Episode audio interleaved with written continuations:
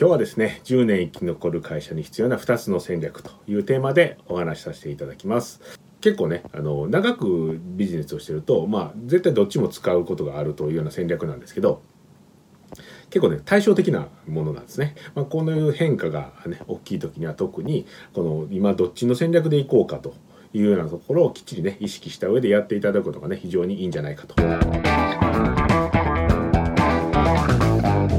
はい、ザ・レスポンスの山田です。えっ、ー、と、今日はですね、10年生き残る会社に必要な2つの戦略というテーマでお話しさせていただきます。で今日ですねこの収録してるのは5月22日なんですけど大阪のねあの緊急事態宣言が解除されたということでなんかねこう居酒屋さんとかも夜の方に開けてもいいとかいうような形になったみたいで、まあ、徐々にね人の動きがね戻ってくるんじゃないかというような明るいニュースが流れてきていたんですけど、まあ、またねそれと一方まだねこう何ですかねあの自粛をねとといてやったみたいな感じになってこう広がっちゃうとねまたコロナがねっていうような話もあるのでまだまだねちょっと先が読めないというような形になってるかなと思うので、まあ、こういうね変化が大きい時には、まあ、このね今日紹介する2つの戦略っていうのはまあ、特にねあの役に立つと思うんですね。でというのもこの2つの戦略っていうのはあの結構ねあの長くビジネスをしてると、まあ、絶対どっちも使うことがあるというような戦略なんですけど結構ね対照的なものなんですね。なのでこのね使うタイミング間違うと結構ねあの失敗しちゃうというダメージが出ちゃうというようなものなので、まあ、この変化がね大きい時には特にこの今どっちの戦略でいこうかというようなところをきっちりね意識した上でやっていただくことがね非常にいいんじゃないかということで今日はこのテーマでお話しさせていただきたいと思います。でこのね2つの戦略が何なのかというお話をねあのする前にこの2つの戦略でうまく使って業績を伸ばしたあのシアズローバックというような会社があるんですね。なのでその会社についてねまずちょっとお話しさせていただこうと思います。でこのシアーズローバックという会社はですね、えーと、1920年ぐらいですね20年ぐらいに通販のカタログをねやっていて売り上げをねこうどーっと伸ばしていたというような会社なんですね。でどういう状況だったかっていうと、まあ、1920年代のアメリカであの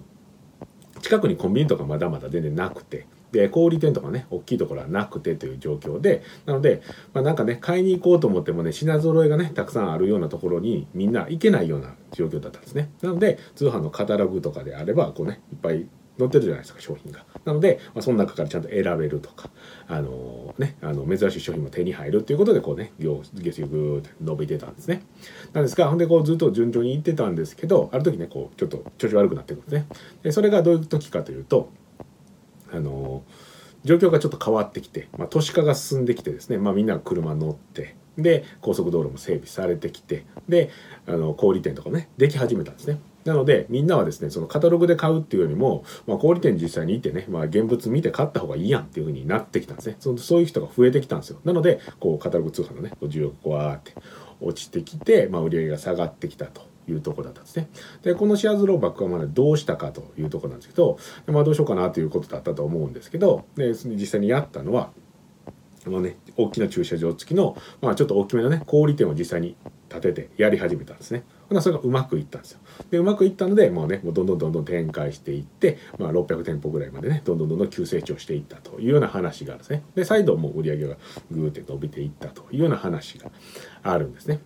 でこのシェアーズローバックね、まあ、このこの今お話した中で大きく分けて2つの戦略を使っています。でまあねあのもう勘のいい方はというかねあそう全然違うフェーズがあったじゃないですか。で1つがこのカタログをね、まあ、うまくいってったっていうのが分かったりとかあと小売店をね実際に立ててやったらうまくいったって分かった時ですね。分かった時にこうどんどん多店舗展開とかとカタログであればねどんどん加わっていって売り上げグーって伸ばしていったじゃないですか。でこの時っていうのはもうこうやれば売り上げ上がるなっていうのは分かってるわけですよね。なのでそれをどんどんどんどん拡大していくとか同じことやればいいだけじゃないですか。その店舗であればどんどん店舗をいろいろねガーって全国に増やしていけば同じような条件のとこに増やしていけば売り上げ上がっていくなと。で、ね、カタログがねみんなのニーズに合うなっていうのが分かればカタログでたくさんの人に配るということをやれば売り上げ上がるって分かりますよね。なのでどんどんどんどん拡大していくというようなフェーズですね。まあ、成長していく時にね、まあ、必勝法が分かったんでまあ言ったら同じことやるみたいな。同じことをいろんなとこでやってあの売り上げ上げるというようなところですね。まあ、これがうまくいくということですね。まあ今で言うと例えばスタバとかもね、まあ、こういうところに店舗出せばこれぐらい売り上げが上がってこれぐらい利益出るみたいなね。おそらく分かってると。まあおそらくというかね分かってると思うんで。で他にもなんかいろいろありますよね。まあ店舗のビジネスやってるところであれば、まあ、ほぼ全てそうだと思うんですけど例えばイオンモールとかねどんどんどんどんできてますよね。あんな大きいのでもね大体予測がつくんでしょうね。あれ失敗したらすごい赤字になるでしょうから。でそれでねどんどんどんどん同じ攻略法が分かったからそれを拡大していくというようなフェーズですね。であともう一つの戦略がシェアズローバックがこうドーンと落ちてきた時ですね、まあ、その攻略が効かなくなってきたっていうような言い方がねあの分かりやすいかもしれない。その時どうしたかっていうと新しいやり方をね試してで店舗に切り替えていきましたよね。なので、まあ、環境が大きく変わったわけですね。昔はその車とかでねあの店舗とか近くに店舗がなくてっていうような状況だったんですけどいいお店とかできて、まあ、みんな買いに行くっていうことになったのでまあカタログね需要落ちたというねそういう環境の変化があってその新しい変化した環境に適応すると。適応するためにいろいろ試して実際試してこれあかんとかこれいいとかっていうのをやって一つのねあの小売店をやるっていうのがうまくいくっていうのが分かった分かったっていうのになったらまあねさっきのお話しした成長の方にね行けばいいんですけどその分かるまでですねいろいろこうどうしたらいいんやろうって言って試行錯誤してる時というのはもう全然違いますよね。非常分かってる時と分かってない時。なのでこの時に全然やることが変わっちゃうということなんですね。ででこういうねあの調子がいい時も悪い時もまあ長くね事業をやっていると、まあ、絶対あるじゃないですか。でその時に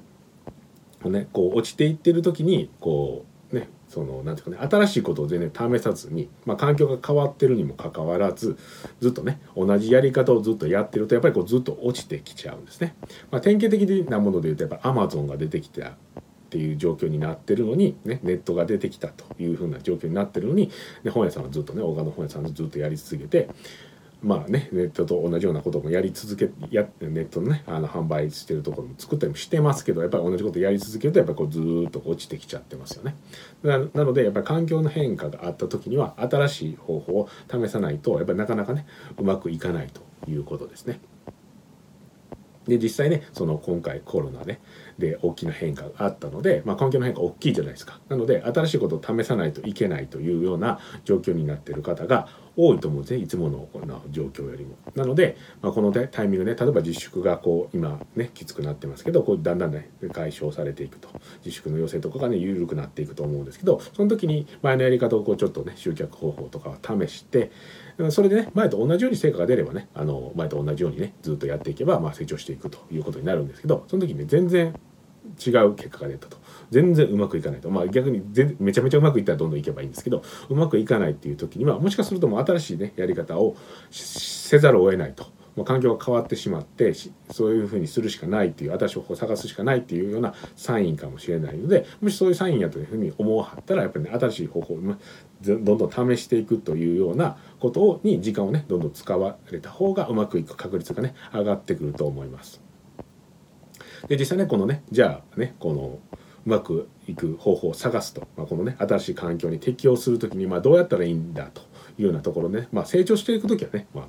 攻略法分かってるんでそれどんどんやればいいだけなんでそんなに難しくないと思うんですけどこの時はねしっかりちゃんと仕事すると。きっちりきっちり仕事するっていうのがまあ大事なんですけど新しいことをね探すんじゃなくてまあ真面目な人みたいなのがいいわけですね。例えば電話をねあの営業マンがしてテレポの電話してでなんですかあのアポの人会いに行って売り上げ上がるっていうの分かってたらとりあえずもうガンガンテレアポするみたいな人がいたらね売り上げがどんどん上がるわけですけどその時ね、うん、どうしたらいいかなって考えてるとあのどんどん時間が過ぎていって売り上げ上がらないということになるわけですね。でまあ起業家あるあるみたいな感じでいくと、まあ、こっちすごくうまくいってるんですけどこういう事業をやっても儲かるんじゃないかって言って、まあ、これ一旦置いといてこっちに手つけるみたいなね、まあ、いやこっち伸ばした方が売り上げ上がるんでみたいなこともあるんですけどまあまあ、そうですね。そのいろいろなパターンがあるんですけど、まあ、それは置いておいて。なんで新しいことをやるときに、まあ、どういう、ね、やり方があるのかというところなんですけどまあねこれはねいろんなやり方があるんですけど、まあ、まあ、簡単にねあのポイント3つぐらいご紹介させてもらうとうまくいきやすいパターンっていうのがですね。それが、ま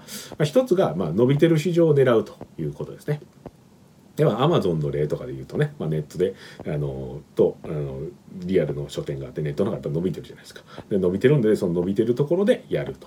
いうようなことですね。さっきのシアーズローバックの例でいくとあの通販カタログがこう落ちてきてで小売店の方にま流れてるというような状況だったのでもう自分が小売店やっちゃうってことですね。思いっきりやっちゃう。でこっちが伸びてるわけですよ。なのでそっちの方に行っちゃうというようなことですね。なのででそういったあの何ですかね。あとはもうちょっと詳しく言うとまあ例えばなんですけどまあ男性と女性が商品買ってくれて女性が最近すごくねあの伸びてると。商品をよく買ってくるようになって伸びてるっていうのであれば女性の方にこうフォーカスするというようなそういう絞り方というかね伸びてるところの見つけ方もあります。でこの、ね、伸びてるところを狙うっていうのが一つポイントですね。であともう一つはまあさっきのシェアズローバックの例でいくと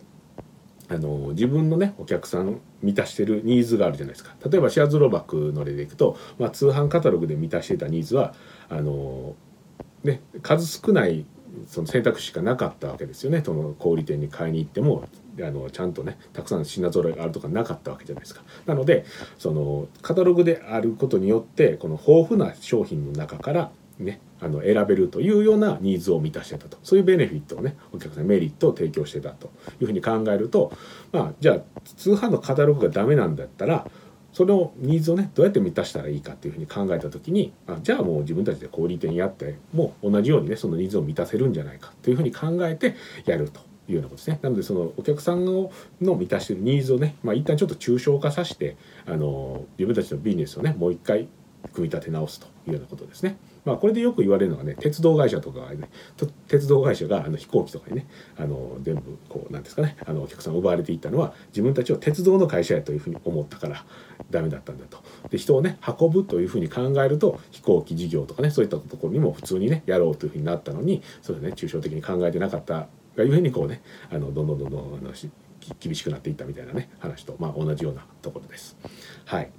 でまあ、あと一つぐらいねポイントを言うと、まあそのね、こういうあの新しいことを探すフェーズっていうのは一番重要なものはですねあの売上とかではなくて情報なんですね。なので実験してテストして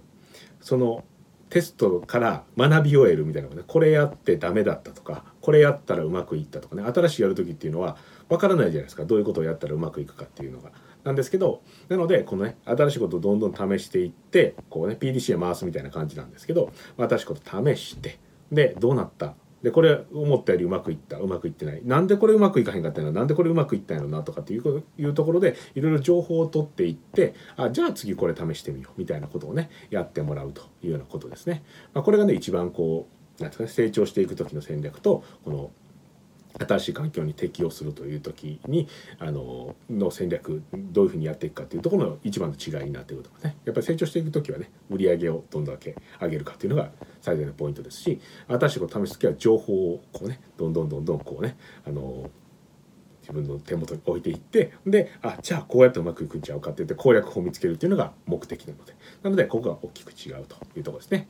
まあ、他にもねこの他業種のね成功事例からねうまくこう自分のところに持ってこれないとかまあいろいろなやり方あるんですけどまあとりあえずね今回3つということで伸びてる市場を狙うというところと、まあ、自分のねお客さんの満たしているニーズをいかに抽象化してあの自分のビジネス組み立て直すとかあとはそのね実験とかテストとかっていうのを繰り返して情報を集めるというようなところを意識してみてください。なので、まあ、まとめると、まあ、成長している時の戦略と新しいことをね必勝法ですねこうやってどうやったらうまくいくかっていうのを探している時の戦略は全然真逆のものになりますと。で新しいことをやるという時は、まあ、伸びてる市場とかあとはねあのお客さんのニーズを抽象化して考えてみるとか。あとはその実験とかテストを繰り返して情報を集めるということにフォーカスして、まあ、必勝法を見つけるということにフォーカスするというところですね。なので、まあ、新しいねあのことを試すという時には是非ね参考にしてみてください。はい。ではさよなら。最後までご覧いただいてありがとうございます。いいねチャンネル登録をよろしくお願いいたします。レスポンスチャンネルでは今質問を受け付けております。コロナに関することやビジネスマーケティングのことなどあなたの質問をレスポンスチャンネルでお答えさせていただきます。質問は概要欄からお願いいたします。あなたの質問お待ちしております。